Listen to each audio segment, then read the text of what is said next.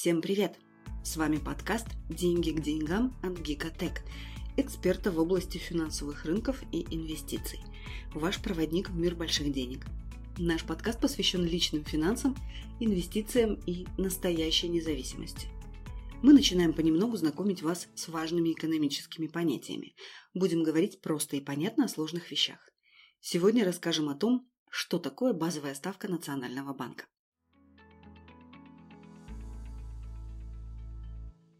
Кстати, называться этот показатель может по-разному, как и главный банк страны. В России, например, это ключевая ставка Центробанка.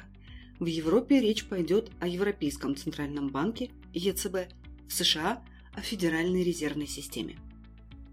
Посвятить выпуск этой теме мы решили потому, что в понедельник, 25 июля, в Казахстане состоится очередное заседание по базовой ставке Нацбанка. Но неважно, где именно вы проживаете – Такое событие периодически происходит и у вас в стране, поскольку базовая ставка – важный показатель для всей экономики. Как минимум две вещи зависят от величины базовой ставки. Это ставка по депозитам, какой доход вы получите от вашего вклада на банковском счете, и ставка по кредитам, под какой процент банки будут давать вам взаймы. В нашей стране действует двухуровневая банковская система. Есть Национальный банк, он же регулятор рынка, и есть банки второго уровня – коммерческие банки. Они хранят наши вклады, выдают потребительские и бизнес-кредиты, обслуживают наши повседневные финансовые нужды, принимая всевозможные платежи и переводы, сопровождая торговые и другие операции. Так вот, банки второго уровня тоже берут деньги взаймы у Нацбанка, а базовая ставка – это тот минимальный процент, под который они получают кредиты. Можно сказать, покупают деньги оптом, а нам выдают по розничной цене.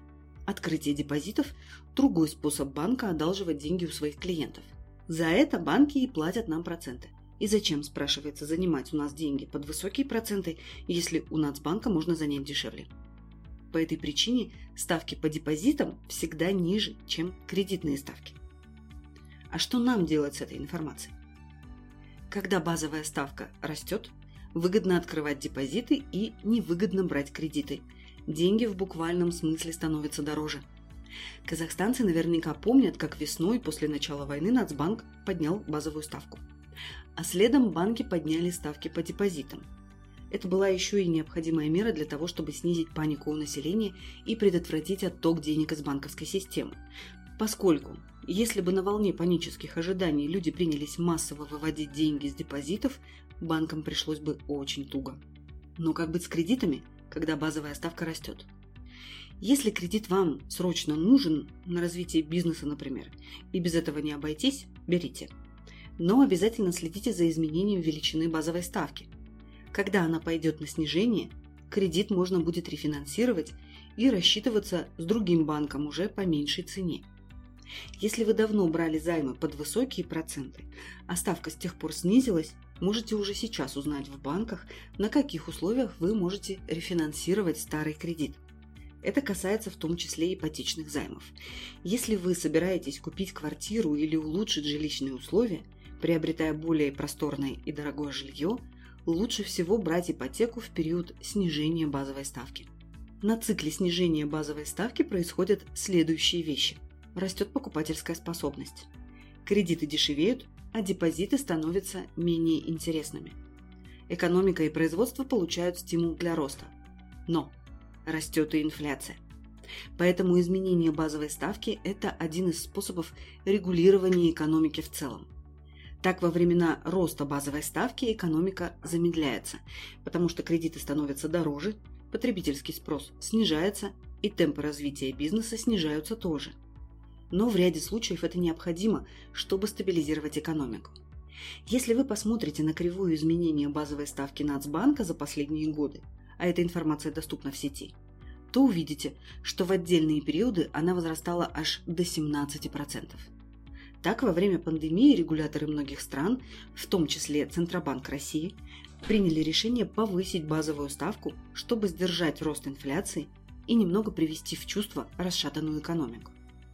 Изменение базовой ставки – это еще и один из способов валютного регулирования, но алгоритм там более сложный.